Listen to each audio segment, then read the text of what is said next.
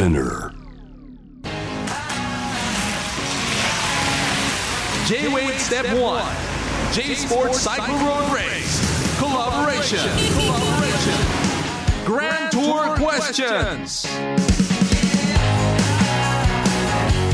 J-WAVE ステップ1ナビゲーターそして J スポーツサイクルロードレース実況サッシャでございます3回目を迎えました Grand Tour Questions はい、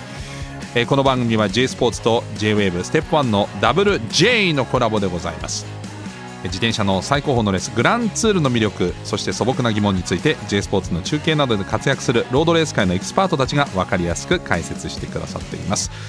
えー今回取り上げるグランツールは引き続きジロデイタリア。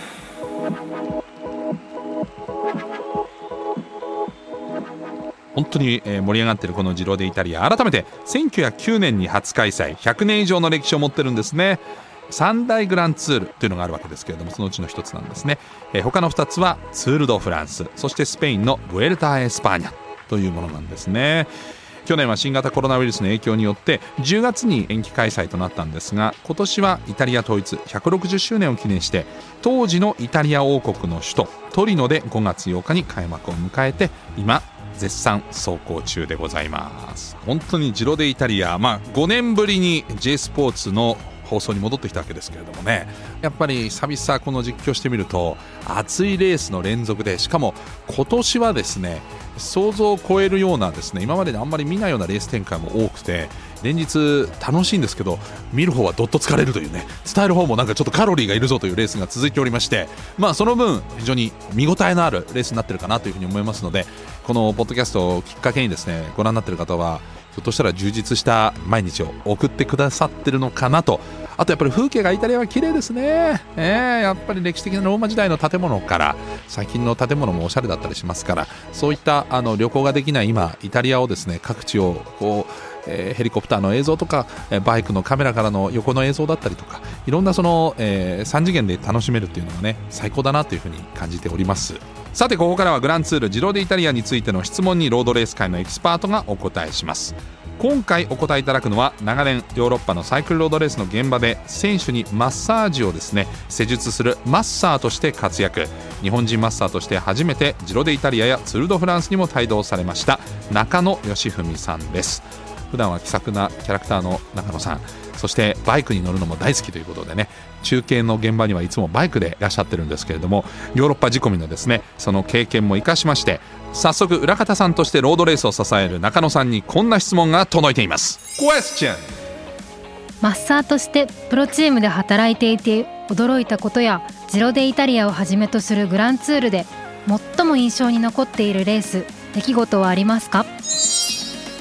印象に残ったという意味でも、まあ、様々あるんですけども、まあ、特別に緊張感があったというレースにおいて、いくつかあの エピソードを紹介したいんですけども、総合優勝圏内で選手が争っているレースというのは非常にこう緊張感が特別です。リーダージャージや、まあ、ジロデイタリアで言えばマリア・ローザをキープしている状態のレースですね。そんな時の緊張感は特別です。総合優勝を狙うには選手の能力やパフォーマンスが重要になるわけなんですけどもその一方でもう一つ重要になるのが選手がレースをしていない時間帯ですよね、まあ、いわゆる選手が健康に体調を崩さず3週間を乗り切ることなんですけどもその環境づくりをするのが我々チームスタッフになりますので大変に緊張するわけですね。選手は連日のレースや移動のストレスなどで非常に疲れている状態です。よって選手にとって理想的な栄養や給食、睡眠といった環境を提供するのが我々スタッフの仕事になります。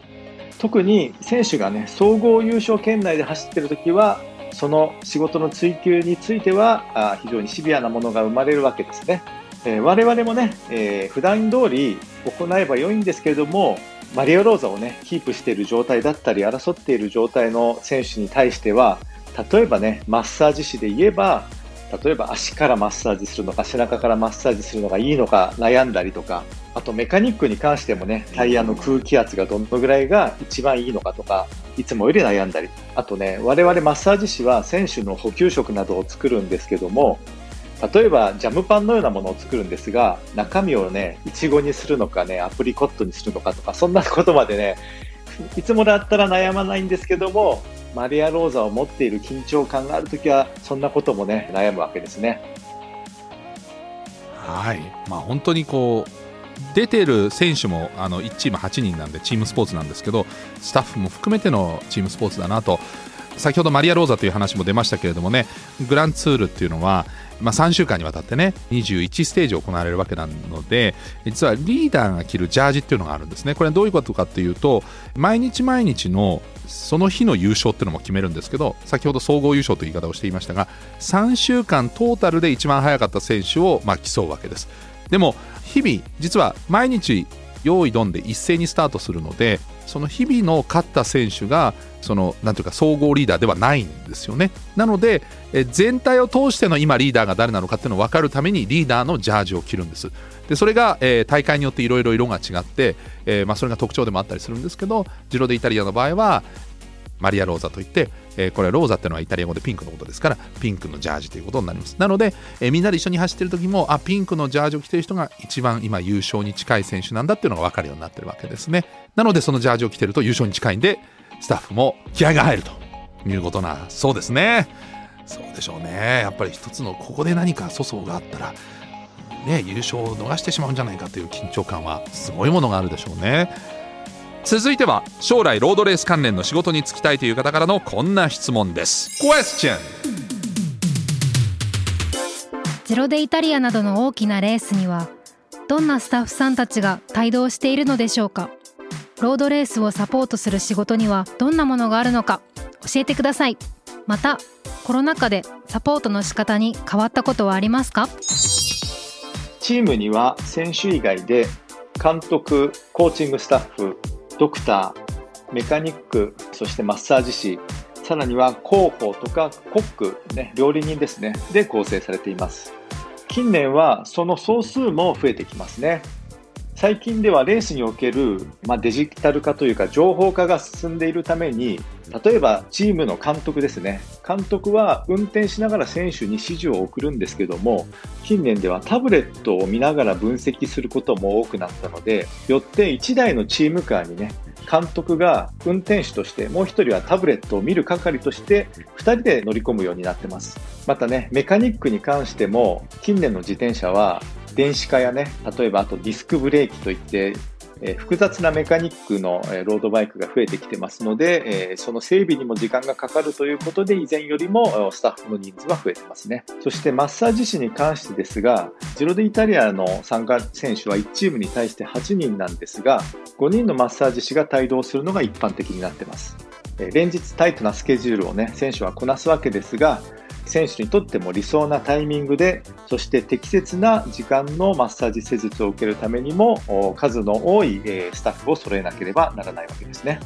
コロナ対策という意味で言うと、選手やその関係スタッフはあのバブルシステムというように、まあ、いわゆるバブルの中で生活をする外部との接触を一切行わないというような環境を作った上で、このジロディイタリアに参加しているわけですね。なので、好き勝手にね、例えば少し自由な時間があった時に街に出歩いたり、そういったこともできないんですけども、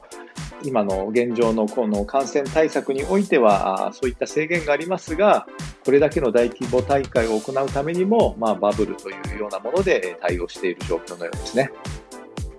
はい。このバブルに関しては、まあ、東京オリンピックなんかでも採用されるんではないかと言われているんですけれどもバブルっていうのは要は選手とその関係者を一つの、まあ、泡？バブルって泡ですよね。泡と見立ててその泡っていうのは膜でこう覆われてるわけですよね。その内側に入れると。つまりその外側にはいかないと。その泡の中膜の中だけで接触をして、まあ、もちろん感染症対策根本的なことはするんですけどただその中の人たちだけで接している分には当然外部との接触がないので感染のリスクっていうのは大幅に減ると。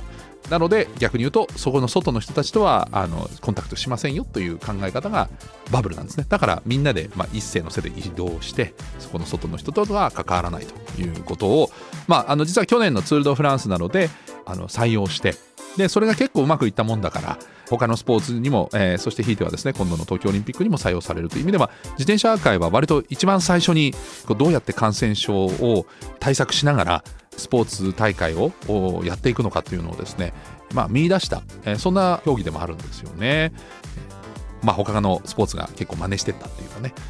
という中ですけど、まあ、それにしてもね本当にこの多くのスタッフが関わって一つの大会が成り立ってる。だからバブルも大きくなるわけですけども、まあ、それでもね去年のツール・ド・フランスなんかは誰も選手リタイア感染症によってならなかったというところもあったんでね非常にうまくいってるんじゃないかなというふうに思います。皆さんの努力ですね。最後はグランツールは毎回見逃さないというコアファンの方からの質問。Question マッサーの中野さんならではの視点でジロデイタリアやグランツールのこんなところに注目してみると意外と面白いというポイントをぜひ教えてください。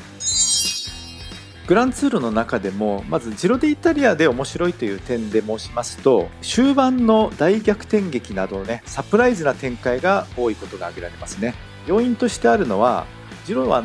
前半に平坦ステージが多めで後半に泥見て3回といったね非常に厳しい山岳コースが設定されています。前半はねスプリンター勢の争いに注目が集まりますが後半戦はね山岳ルートが多くなりツール・ド・フランスの山と比較しても勾配が激しい坂道が多いんですね。なのでチーム戦略よりも個人と個人の激しいぶつかり合いの要素が高いレースになるわけです。なのでマリア・ローザ争いなどはたった1日でね大きく展開が変わることが多く最後まで白熱する要因となるわけですね。あと特徴としてはですねグランツールの初戦ということで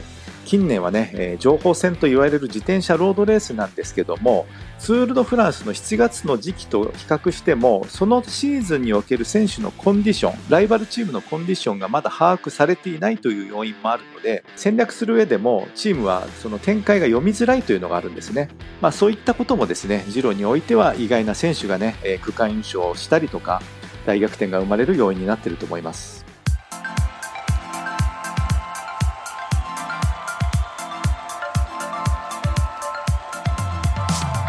はい。まあ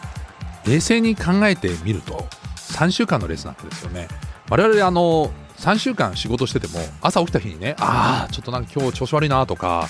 あお腹痛いなとかなんかあのだるいなとか逆に今日はなんか朝から調子がいいなっていう日があるじゃないですか。それと向き合いながら3週間トップパフォーマンスをしていかなきゃいけないわけですよね。で当然その3週間の中には絶好調の日もあればまあ、そうでもない日もあってそれも乗り越えてチャンピオンにならなきゃいけないわけですから先ほどのねそのマッサージをちゃんと受けるってこともつながりますけどコンディションをコントロールするっていうのは並大抵の、まあ、スタッフも含めてですけど選手の努力なんじゃないかなというふうに思うので、まあ、だからこそたまたまその朝起きてああなんか今日調子悪いっていう日にリーダーが当たっちゃったら大逆転もあり得るというねどの大会にも言えることですけれども特にジロデイタリアはえー、そういったことも過去を見ていくと多いので、まあ、非常にこの最後まで見逃せない。逆に言えば、えー、今このポッドキャストを聞いてこれからあの J スポーツにね、まあ、オンデマンドといってオンラインで見ることも可能ですので今から加入しても、えー、で見始めても面白いということも言えると思いますのでね。ぜひチェックしてみてください。ということでございまして今回は長年ヨーロッパのサイクルロードレースの現場で選手にマッサージを施術するマッサーとして活躍されておりました中野義文さんにお話を伺いました。次回の Grand Tour Questions 一体どんな質問が届くんでしょうかお楽しみに Thank you so much for your questions and now it's time to enjoy the Giro J-Wave and J Sports Grand Tour Question Grand Tour Question